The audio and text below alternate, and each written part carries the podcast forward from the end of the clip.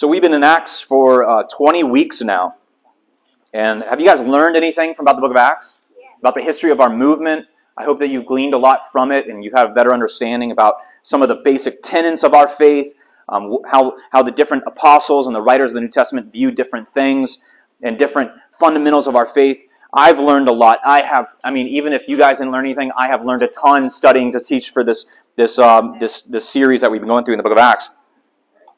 And uh, this is, we find ourselves in Acts chapter 20, which puts us in about 52 AD. 52 AD. So when did the crucifixion, resurrection happen? In the 30s. We don't know exactly, but in the 30s, the 33 era, in that era. So we're almost 20 years post the death, burial, and resurrection of Yeshua of Nazareth, okay? 20 years later.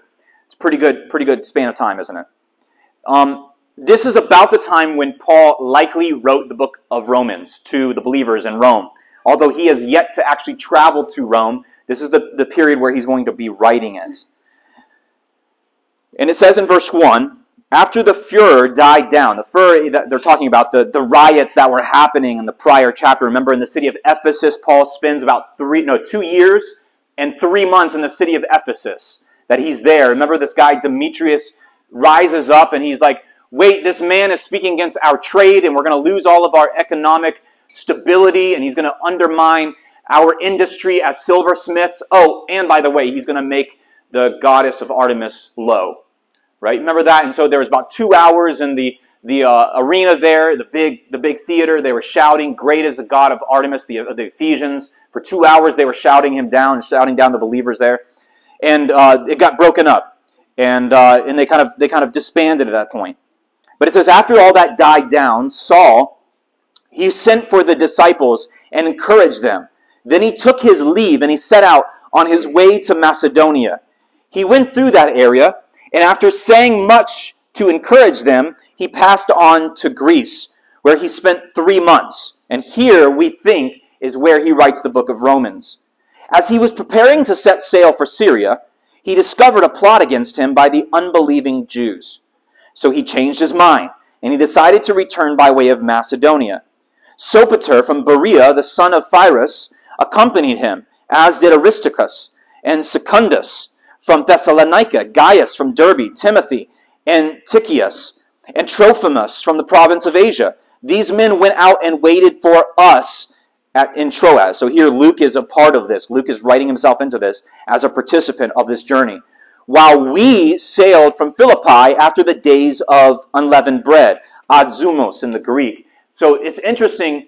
We find ourselves in Acts 20 about the same time they find themselves on the biblical calendar. We're right after the days of unleavened bread. Here they are, right after the days of unleavened bread. It says, Five days later, we met them in Troas, where we spent a week.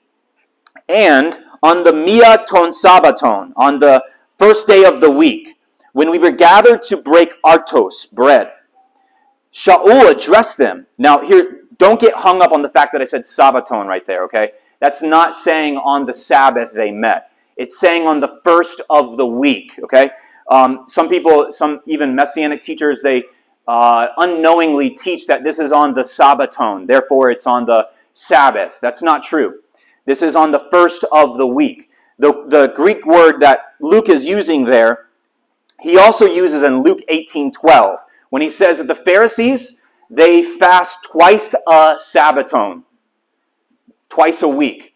It's just a way of saying it's a it's a way of saying a group of seven a week. Okay, so don't get hung up on that. It can mean Sabbath sometimes, but it can also be used interchangeably for the concept of a week. All right, but I want you guys to make sure you're teaching good, sound biblical stuff.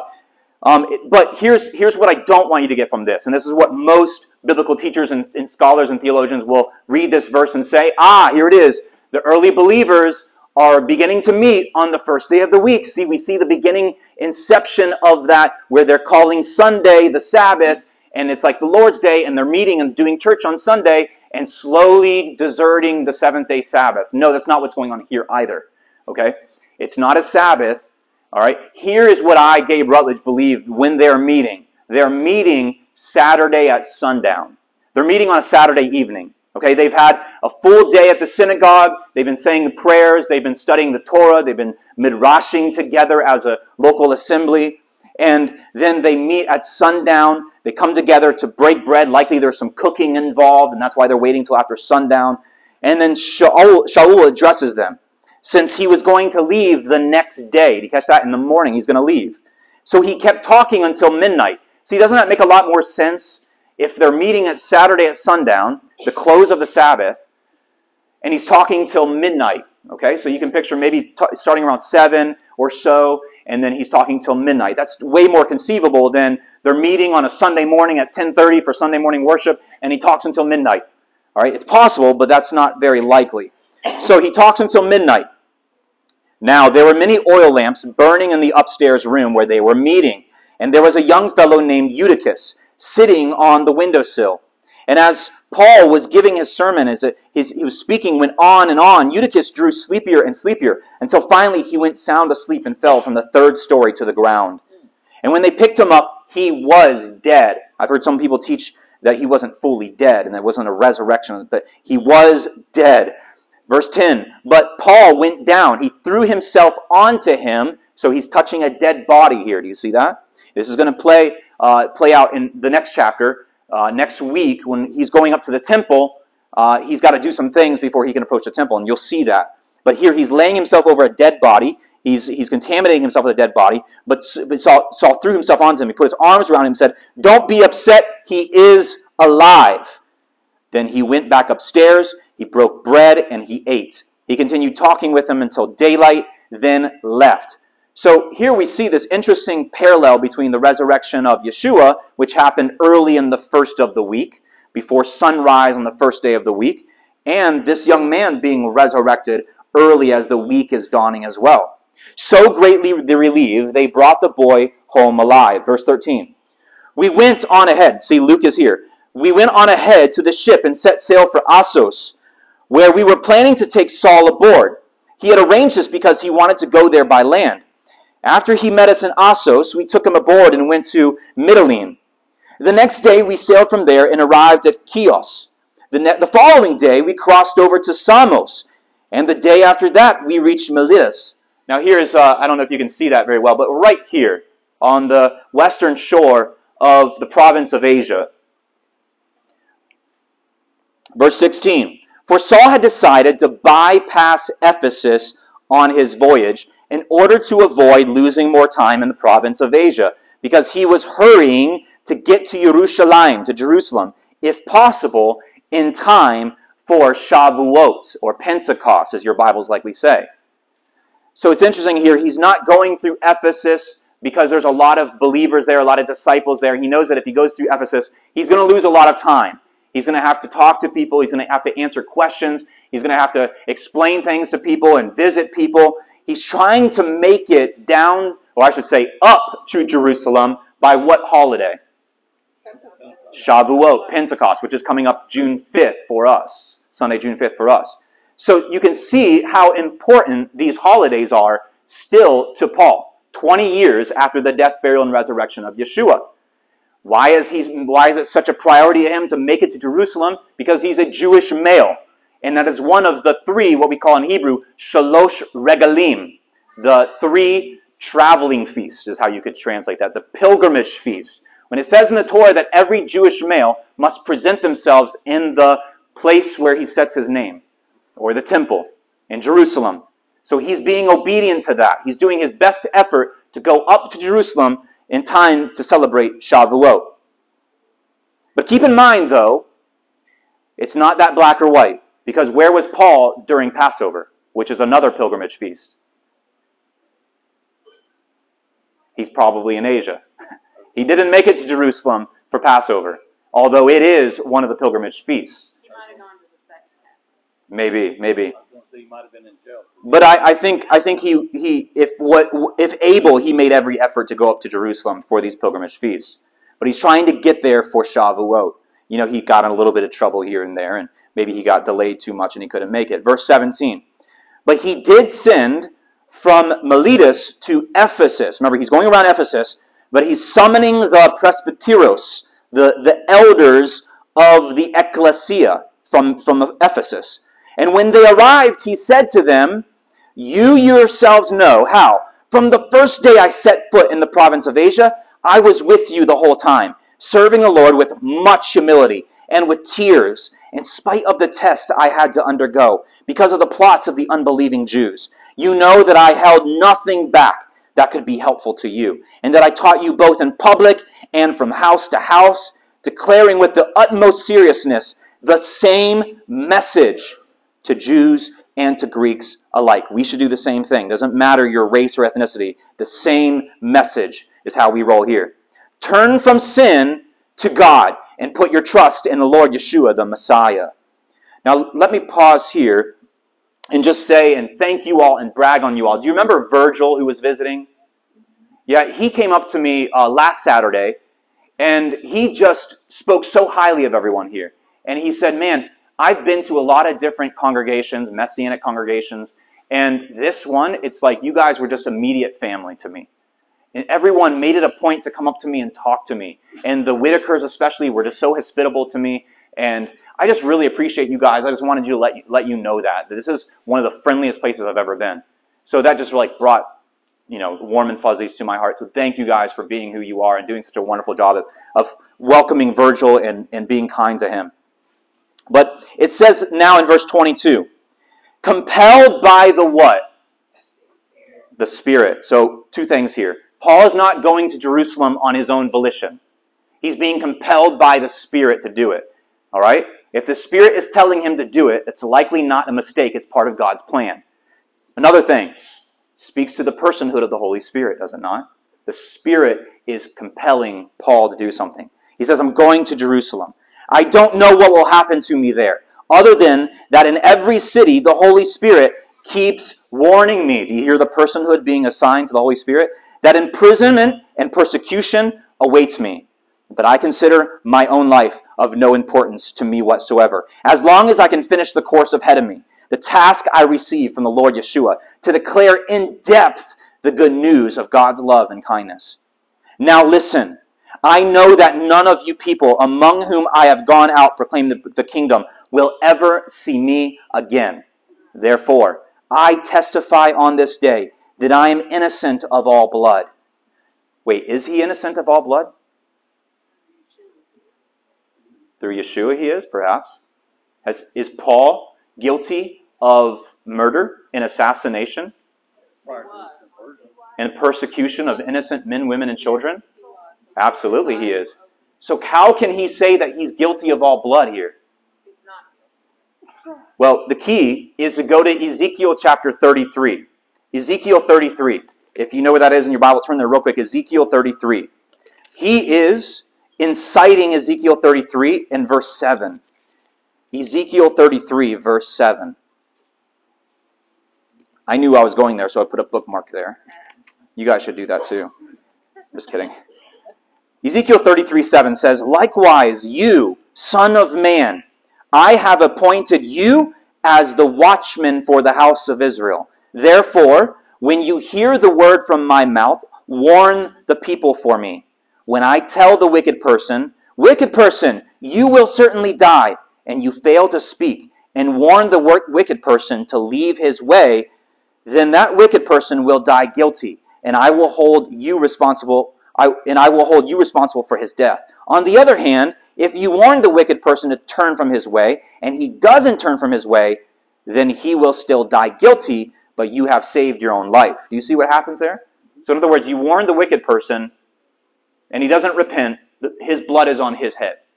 Catch that? He's in, you are innocent of his blood. But if you know the wicked person, you don't warn, warn the wicked person the coming judgment, his blood is on you. So let's go back to Acts now. Let's go back to Acts.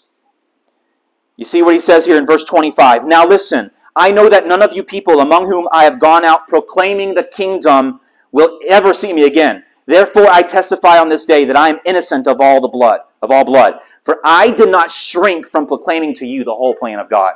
You see what he's doing there? Okay, is he innocent of all blood? Absolutely. He is. Verse 28. He says, Watch out for yourselves for all the flock in which the Holy Spirit has placed you as episcopos. or overseers to shepherd God's ecclesia, which he won for himself at the cost of his own son's blood. I know, I know that after I leave, savage wolves will come in among you, and they won't spare the flock. Even from among your own number, men will rise, and they will speak diastrepho, which is diastrepho is like the Hebrew equivalent of the diastrepho. It's used in Genesis 19 when God overthrows Sodom and Gomorrah, those two cities. You catch that? So the equivalent of what Paul is saying there is the idea of overthrowing or, or completely ruining something, laying it bare, just flattening it. He's saying that men will arise and they will overthrow the truth. They will destroy the truth in order to drag away disciples after themselves. A really wise mentor of mine once told me this How do you tell the difference if someone comes into your congregation? How do you tell the difference between a, a sheep and a wolf? Because as a shepherd, you're supposed to watch for wolves and shoo them out, right? Show them the door. How do you know the difference between a sheep and a wolf? One thing, their diet. Their diet, okay? A wolf will try to lead people out. They're, they will consume sheep. They will, they will add confusion. They will, they will create doubt. And they will try to lead people out for themselves. Whereas a sheep, yeah, they can be ornery. They can be thick headed sometimes, right? They can kick you, they can gnaw at you, they can bite, right? And they wander off. But the difference is they're not trying to lead other people astray and to with the, the, the intent to devour them out in the outskirts of the camp. So that's what Paul's saying here. They'll lead Talmidim, disciples after themselves. Now, why would a wolf do that? What is the motive of a wolf to lead people after for themselves? Do you think? What? To eat them, yeah. Anything else? Well, I mean, that's a figurative thing. That means what? To build up their own pride their To build up their own pride. Yeah, we call that like glory, right? Self glorification. lead them astray. Yeah. There's not many wolves that come in. The bad guy doesn't always believe he's the bad guy, right? Not many wolves come in saying, you know what? I'm going to take Bob and I'm going to just destroy his faith. Not many wolves will do that. But many wolves will come in and say, Bob, hey, have you ever thought about this? Have you ever thought about that? Wait, you still believe in this? Right? Hey, come with me. I want to come over to my house and I want to share some more of this with you, right? I want to lead you. Oh, and by the way, you know some of the things that they're saying at the congregation? I have you ever looked into it? I mean, look at this, right? Do do you think they're really qualified to be doing that? Right? And he starts to plant seeds of doubt and insurrection into Bob's mind. Hey, come with me. I know better and I believe better. I'm smarter. And then eventually brings them into that atmosphere away from a healthy environment of families that can support Bob and Brenda, that can encourage them, that can love them, right? And eventually just kind of leaves them out high and dry and makes them question their own faith. So I saw two hands up. I got some questions. Suzanne. I just wanted to say that the saying a, a wolf in sheep's clothing, what that's speaking to is that the wolf oftentimes doesn't look like a wolf. You have to examine their fruit. You have to examine what, what their behavior is and what they're doing. Yeah, yeah. A wolf rarely looks like a wolf, I would say. But Patrick, did you have a question?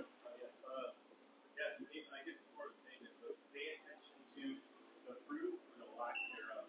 Yeah, yeah, yeah. We will know them by their fruit. Yeah, it's really important. So, Bob, sorry I'm picking on you today. I don't think you would follow the wolf out. It's okay. Yeah. Brenda's, wow, I heard that. I got a wolf. Did you feel that bus hit you? I mean, I got a wolf killer here beside me. So, So let's pick up. We're at verse uh, 31.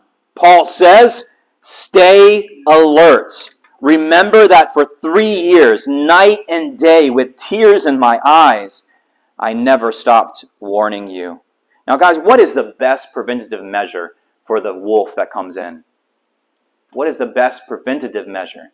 sound doctrine. Sound doctrine. How do you get sound doctrine?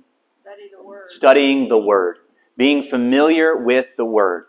All right? Just like I told you, hey guys, don't get hung up on the Sabbaton thing, okay? There are teachers that will say that they're meeting on the Sabbath, it's a seven day Sabbath. It's not true. I, I tested it, I did all that. There, you know, test, test things. And I'd like to take uh, one Saturday and teach you guys how I study the Bible sometimes and how some of the software I use and look at the original language and all that. That'd be really good. So I want to equip you to be able to do that yourselves um, and also be able to test what I teach to be true as well. But um, who does this remind us of? Remember back in Numbers chapter 22, who was the character that came on the scene? Against Aaron. Against, well, uh, not Korah. Who was the guy? Bilam or Balaam. Remember him? He was the prophet for hire who was hired by the king. Remember him? And he was supposed to come and pronounce curses over Israel. And remember, he couldn't do it. And then eventually he joins the camp of Israel. He goes in among them and then eventually leads a rebellion from within the camp of Israel. Remember that? Remember that story? That's what this reminds me of. Now, what was ultimately at the heart of Bilam's motives was gold and silver, right? He was like the patron saint of, uh, of like of, of spiritual greed and pride.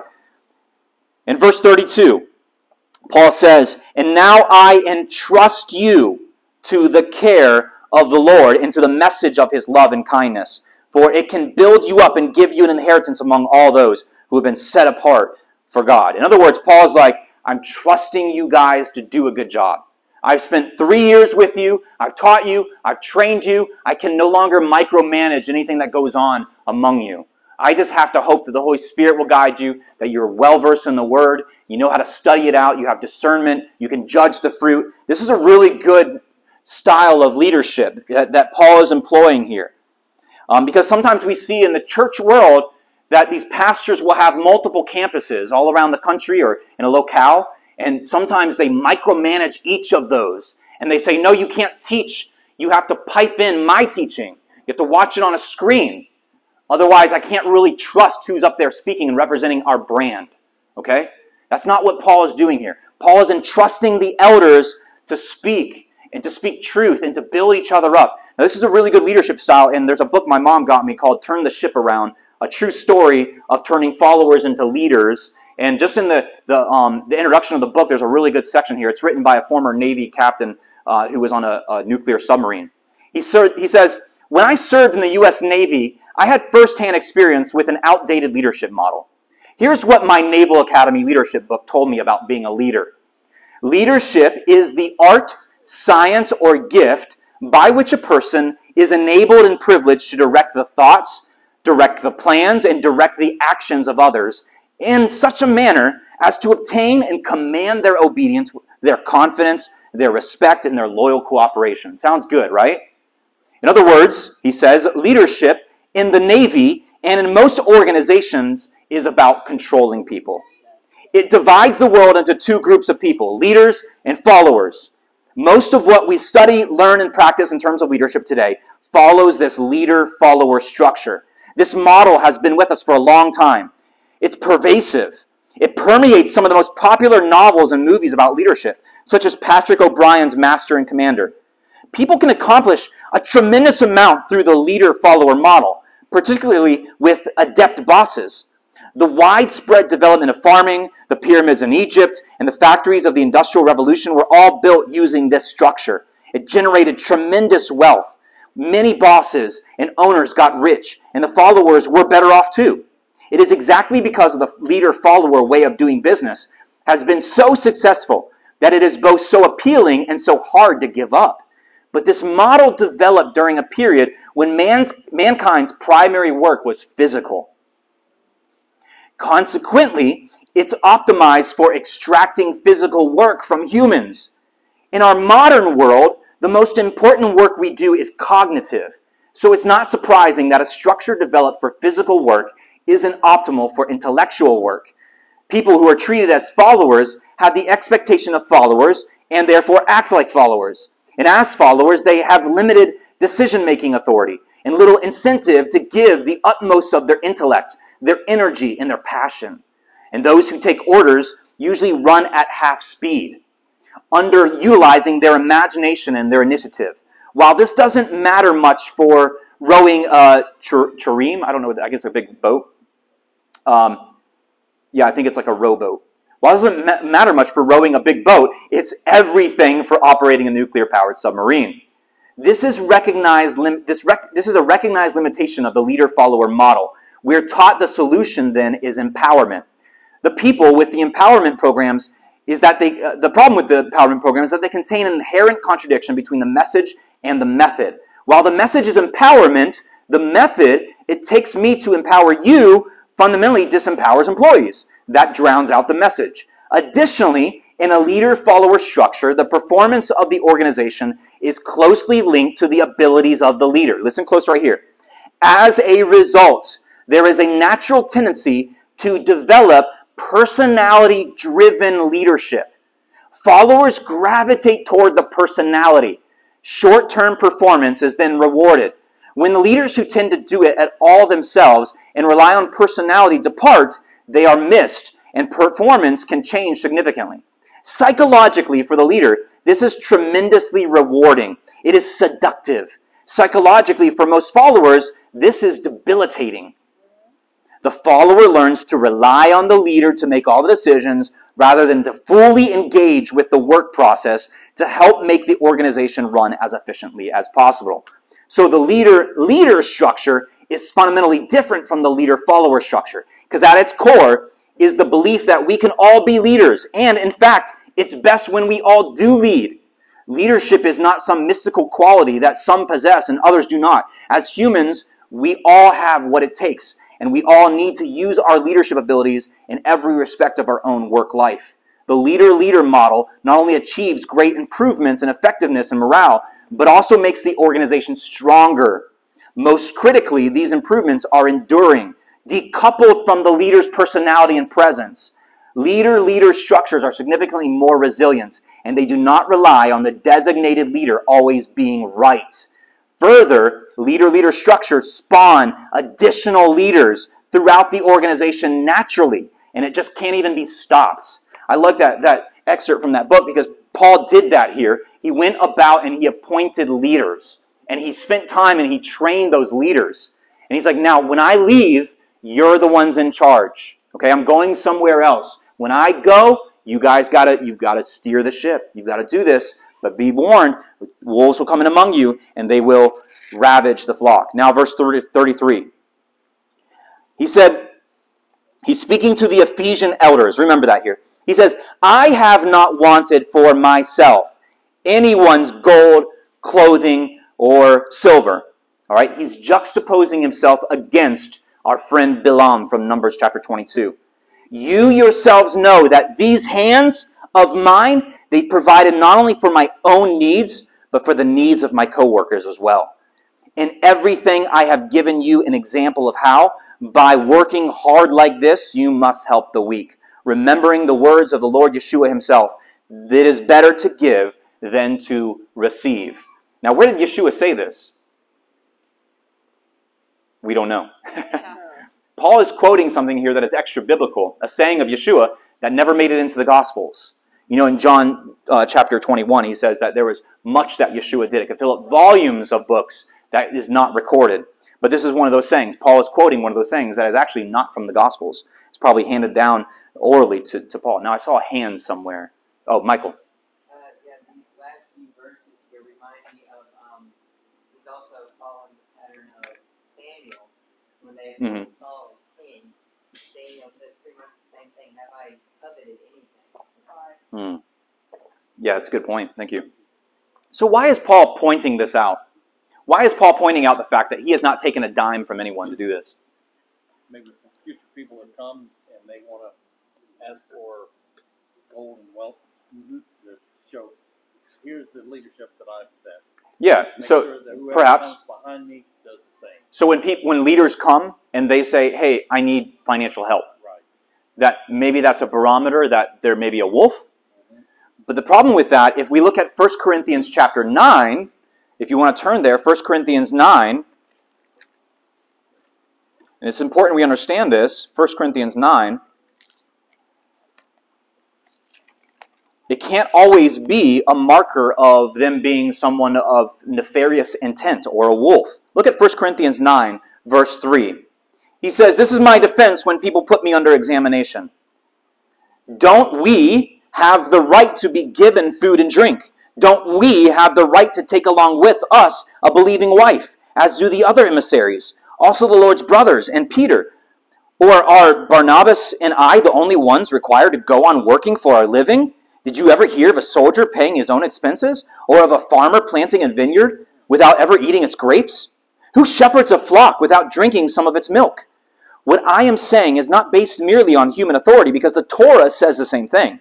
For in the Torah of Moses it is written, You are not to muzzle an ox while it's treading the grain. If God is concerned about the cattle, all the more does he say this for our sake. Yes, it was written for us, meaning that he who plows and he who threshes should work expecting to get a share of the crop. If we have sown spiritual seed among you, it is, uh, is it too much if we reap material harvest from you? If others are sharing in this right to be supported by you, don't we have a greater claim to it?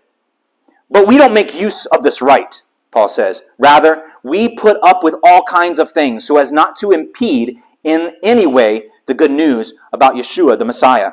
Don't you know that those who work in the temple, they get their food from the temple, and those who serve at the altar get a share of the sacrifices that are offered there? In the same way, the Lord directed that those who proclaim the good news should get their living from the good news.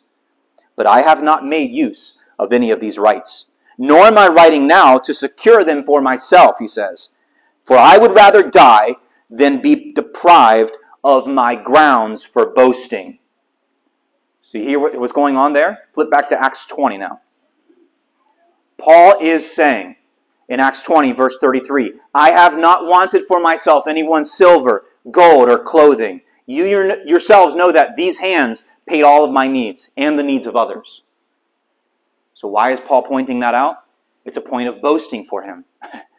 it's a way of him saying, when I come under examination in the future, which I will, People can look at my track record. They can look at how much I suffered and how much I gave and how hard I worked. And the wind will be taken out of their sails because I never took a dime for doing it. You catch that? So you have a question?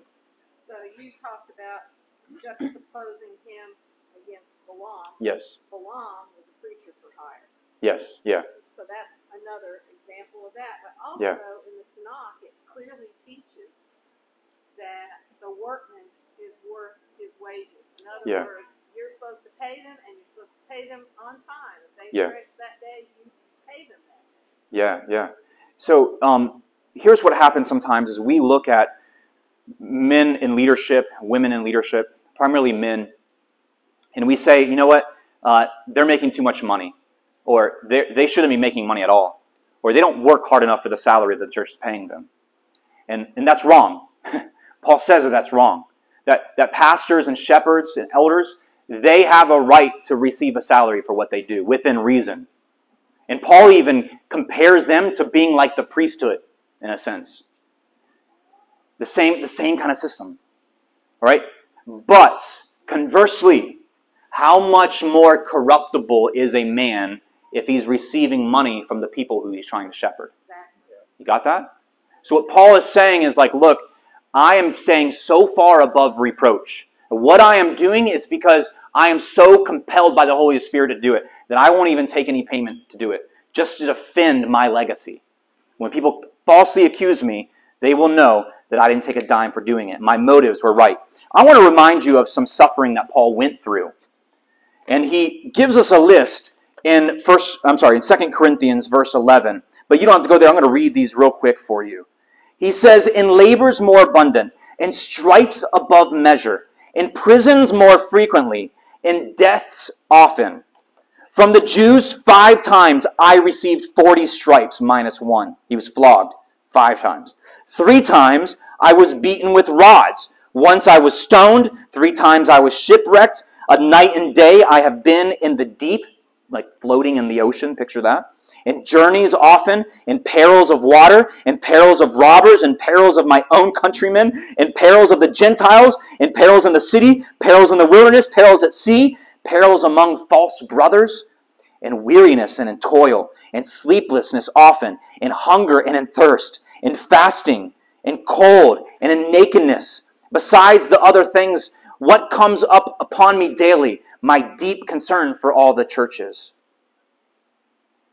So just think about has anyone in this room undergone any of those things for their faith? Raise your hand. I have not either. Now, this is just part of the list because Paul writes this around this time, around 53, 54, 55, somewhere in there. But later on, he is going to write. Now, Paul had a 32 year ministry, and he just listed off the first 20 years of suffering in his 32 year ministry. So we're missing 12 years of more suffering. Let me read those off to you. Someone made a list. So, Paul was arrested. He's going to be arrested in Jerusalem. Spoiler alert. Then Paul's going to spend two more years in prison in Jerusalem. And then he's going to take a perilous journey from Caesarea to Rome. That included another shipwreck, then a snake bite. And then he's going to be in prison in, uh, uh, uh, under house arrest in Rome.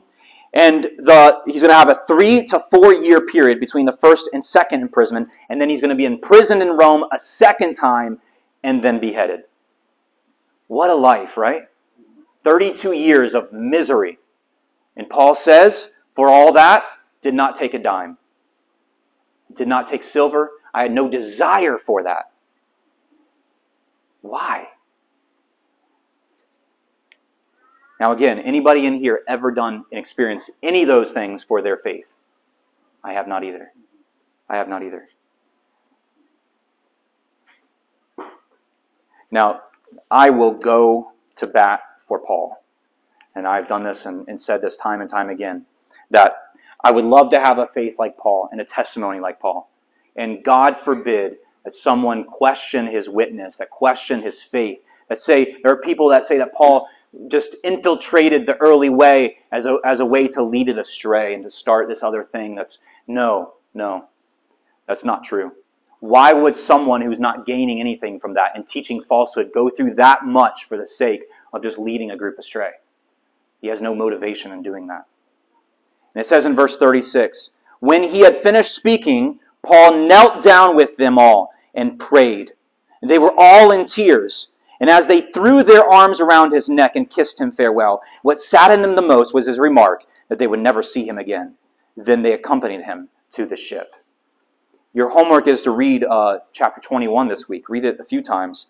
But some lessons I learned from Acts 20 were the following. This is a picture of a yellow jacket.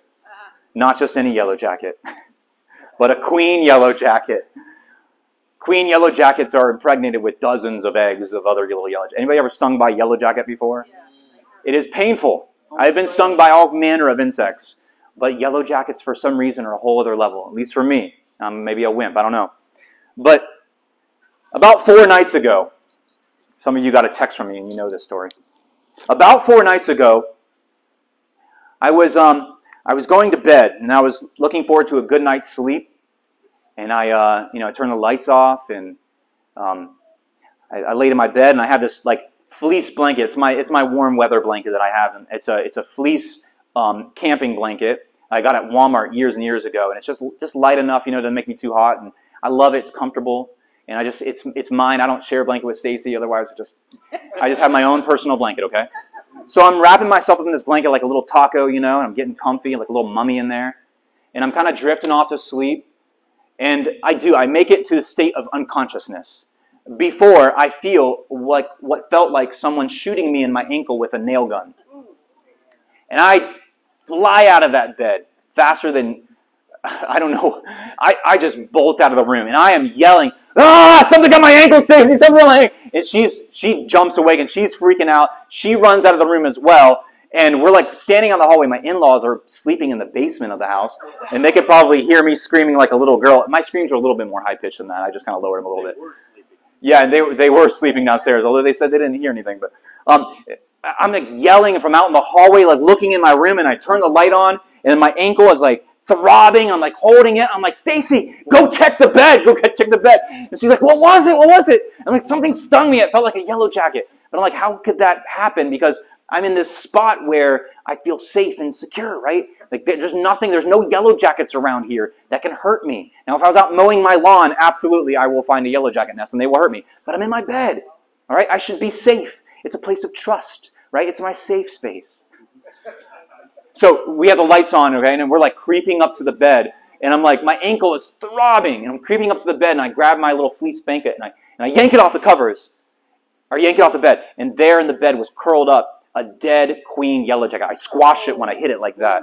That that thing right there, Wow. but dead. And she had stung me. Oh, I was so mad. I was filled with rage. I wanted to burn the house down. I really, like, I was like, Stacy, we cannot sleep in this house tonight. And she's like, you need to calm down. You need to calm down. I was like, no, we can. And I was like, and I took that thing and I was like, I was like looking at it. I got my pocket knife out. I didn't have it. I had it on my nightstand. Got my pocket knife and I was like, I'm going to decapitate this dead thing. I was like, I'm going to make sure it's dead. All right. And she's like, just flush it down the toilet. So I take it over there and I like flush it down the toilet. I'm like, ah! I'm like yelling at it as I flush it down the toilet. I was so mad, right? And, uh, and and what do you think I did? You think I just jumped right back in the bed and just used that blanket? And, all right, time to sleep. No. What do you think I did? Oh, you better believe. I, I went, I took that fleece blanket and I hung it over the balcony in our house. And I was like shaking it, like, oh, like looking for something to come out. I was like, I was about to go to war with more yellow jackets, right? And I was like in the state of like adrenaline surge, just like adrenaline pumping through my veins. And I'm like, oh, and nothing came out. And I was like, okay, all right. So I like took that blanket and I hung it over the balcony and I went and got a different blanket. I still didn't trust the blanket. And then I slept with that one. Now, that was four nights ago. What do you think I've been doing every night before I jump in bed? I've been shaking my blankets out. Yeah, I did it last night. I will do it again tonight. I will do it again the night after that. I will shake my blankets out really good. Well, it doesn't help that this morning we had um, the windows open and one of the side doors open because it was so cool and breezy this morning. And uh, Eli comes and gets me, and I'm, I'm um, typing up notes this morning, studying Acts 20. And Eli comes in, he's like, Dad, there's another Queen Yellow Jack in the house. I'm like, Where is he at? I'm going to get him. And I like jump out there, and I'm like, Yes. And I got my little salt gun that you cock, and it has table salt in it. And I was like, Eli, tell me where he was at. And I went over there, and we, we just peppered that thing over and over and over. I went like full Sylvester Stallone on that, that yellow jacket. And And- this is our leader. Yes, yeah. Yeah, it's scary, right? Well, Don't give a taser. Maybe that happened. Yeah, don't give me a taser. Oh, tase that yellow jacket. Maybe that happened because when you're in a church, you're in a place of fellowship, a place of worship, and there's someone standing up and teaching you the Word of God. You're trusting them, and you're saying, you know what? You mean best for me. You mean well for me. And even I will take some of my livelihood and I will give it to you so that you can support yourself and your family. All right? And we do that and we put trust in this person to teach the Word of God to us and to shepherd us. And we think, what harm could come of that? And you're like maybe a new believer and you're excited. And then maybe some, maybe some of you in this room have experienced this where um, one, one Sunday morning or Saturday, the, the pastor pulls up in, in a car that is like, like three times nicer than yours, right? Or, or, or is in a house that's about three times the size of your house, right? Or does something with the money that shouldn't ever be done with anyone's money, let alone gifts that were given by the people he's spiritually shepherding, right? That's totally happened many times. I could stand here for an hour and go through lists of ministries and pastors who have who have embezzled money or used money to do sinful things. And so what happens in that is we recoil and we get angry we say, Why did you do this to me? I gave you a piece of my livelihood. I work hard day in and day out. I sweat. You know, I come home sore and tired. And I have to deal with my boss and my coworkers, and I just write you a small part of my check to support you and your family because I trusted you. And maybe you see someone on TV that does that and you sent them a donation. And that, that anger is really valid. And what do you do every time you walk into a new church or an assembly? If you even go back to a, a church, if you even put yourself under that again, what do you do? You shake it out. I don't know if I can trust you. I've been hurt.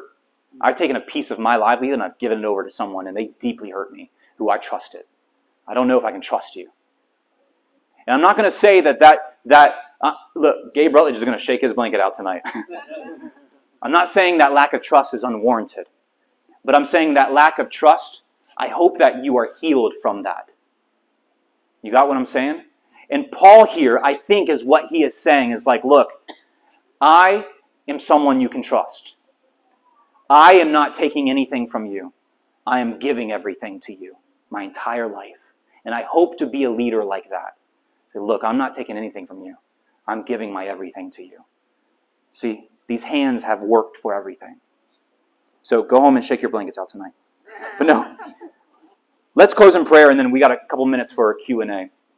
Father, I just pray for healing in this room. If there's people here who have hurt, if they have pain from their past, uh, just a trust that has been broken, that you would just reach down and you allow your Holy Spirit to heal that in them.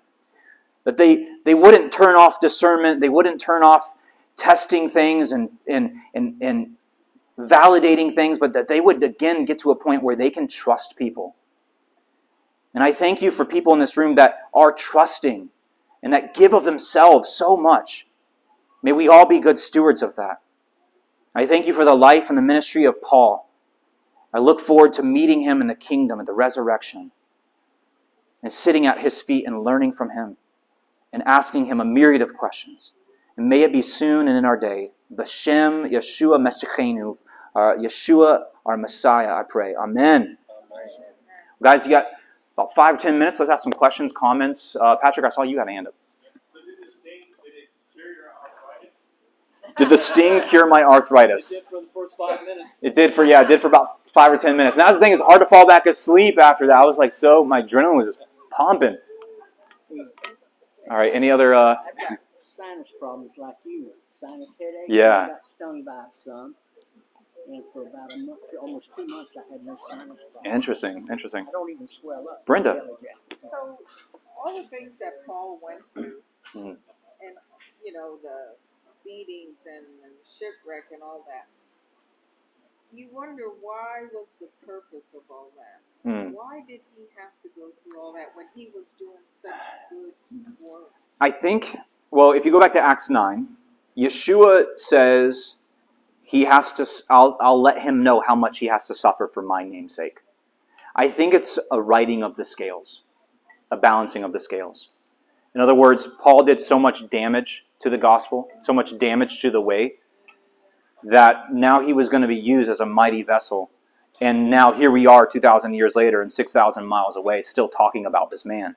But he had to suffer a lot. And um, I don't know. He did cause a lot of suffering. he did cause a lot of suffering. Absolutely. Absolutely. So, yeah, Crystal. Was he aware? Like, I don't recall reading anywhere. Like, do you think that he was aware of what was going to come? Like, when he said, "I haven't taken anything for this," do you think that he knew that he was going to die and that he was going to suffer even more, and he just kind of wanted to drill that home? Like, I think it's likely. I think well, he says here that he, he um, you know, someone probably told him, hey, uh, Yeshua came to me and told me to tell you that you have to suffer for his name. So the suffering part, he's like, okay, yeah, yeah, I know that I got that ahead of me. Dying, I don't know. Um, but I think he knew that that was probably a likelihood because of how many attempts were made on his life. Yeah. I think he knew it was just a matter of time. So, a good question. Tanya. It's a comment that comes to me about all that he had to suffer and is scripture that talks about, and I'll be talking about the order of uh, suffering produces patience, and patience produces perseverance. Yeah, These things have a purpose, it's to work things out in us. yeah, yeah, they do. For us also to help relate to other people when Yeah, yeah, they do. Yes, yeah, Then we have a little bit more yeah. Yeah, I mean, just like the walking through the loss of a loved one, for instance. That's traumatic, that's awful, and I hate that. But it does give you a new perspective if you've never had to walk through that of a, being able to really come alongside someone and comfort them in that time of loss. And so that suffering is not pointless. That suffering, and that's the thing is like in a, in a secular worldview, suffering is pointless. In a, in a secular atheistic worldview, suffering has no meaning. But in a biblical worldview, suffering is meaningful and it has weight to it and it has a purpose with it. So, yeah, it's a really good observation. So, Joan, my mother in law. Oh, Paul has a habit. I didn't answer that. Paul has a habit of traveling with companions. Why? Um, I think a couple different reasons. These are just me speculating, but uh, he's bringing with him a lot of money to Jerusalem. He's been traveling around taking up collections, and so Paul is taking other people with him to hold him accountable, and you know he's not siphoning off off the pot. Um, that he- everything's on the up and up. Number two, um, uh, for accountability when tempted by sin. You, got to remember that Paul is going into places where um, prostitution is not only legal, but it's something that's kind of like celebrated and done on a regular basis. There's a lot of promiscuity, a lot of uh, perversion going on in the Greco-Roman world. So I think traveling with companions is good, and he's um, he's keeping himself accountable by doing that. But also teaching people. and raising up that next generation of leaders to be able to do the same. And two or more witnesses. Yeah, yeah. It, absolutely, absolutely. Any other questions? Good questions so far. Yeah, Carol. Sure. I don't believe, could have, but I, I, I, what I believe is God used that situation with that yellow jacket With the yellow jacket. Yeah. to give you confirmation on what you have stood on. Uh, yeah. It was a painful confirmation, though. But sometimes that's the only way we learn. Yeah, yeah. I'm sure there will be more confirmations in my life, painful ones, as I mow my lawn. Yellow jackets just find me. They hate me. But no, thank you. I think, I think, yeah, it, it occurred to me. I was like, ah, yeah, I think I got to use as an illustration. but yeah, yeah, Crystal. I just gotta say, my husband would jump in front of a bullet for me, but when it comes to one of those, he will physically throw me on it. Yeah. Well, it's funny because we've lived here for four years, and I've been getting stung multiple times every year. And Stacy is gotten to the point now where she's like, "I think you're overreacting from the stings." I'm like, "Your day is com- coming, hun, child. Like, your day is coming." She, has yet to get stung by yellow jacket. I'm like, "Your day is coming," and I'm about to catch one and like with a pair of tweezers and just like, bink, and just see what happens. But really, oh my, To the emergency room uh, on base, the corpsman told me that that bee, that yellow jacket, thought I was a flower. Oh interesting. Yeah. Careful what you wish. Did I see? For you and your family. yeah, they are. Mom, did you have a question? It's completely off the subject. No, but I'm, I'm busy. But Paul said, he's the one who authored, I think, that I may know him in the power of his resurrection and in the fellowship of his suffering. hmm And I, I think, why did Paul say that? I think it goes back to, I wanted to know him. Hmm. He wanted to know when he got knocked off, whatever he was riding, he was riding, but when that light hit him, Yeah. when when the voice of Jesus first spoke to him and said, "Why are you persecuting me?" He's like, "Who are you?" Hmm. I think the intent has always been, I want to know him Mhm. so deeply. I want to suffer, but I also want to know the exhilaration of the power of God too. Yeah, yeah, yeah. To not only suffer, but to forgive the ones that are causing the suffering and stuff. Yeah. So Paul's Paul's on a quest to know Messiah even deeper. Yeah. Yeah, Gene. I, I know I'm jumping ahead, and unfortunately, we started listening to Acts, and you just don't stop. You just Yeah. going. Yeah. But uh, boy, what had to go through Paul- Paul's mind when he was bit by that snake? That's just that always. When I read that, it's always so bizarre. Yeah. Yeah. Maybe he thought about the fiery serpents in the wilderness. I don't know. I don't know. And he threw it in the fire. Uh, I saw another hand back here. Let's take a couple more. Yeah, Michael. Yeah, well, I'm agreeing with you before on wasp. I got bit by or stung by one when I was two. Really? Sorry about that. So I went to work there. Kindred spirits. Oh, yeah, yeah, yeah. Okay, I saw another hand, but I'm not sure. Maybe it went down. Okay. Well, if you have any questions or comments, I'll just be hanging around here for a little while, and then I'm going to go up to James Oates Park and hang out and play kickball. So let's do the uh, Aaronic benediction.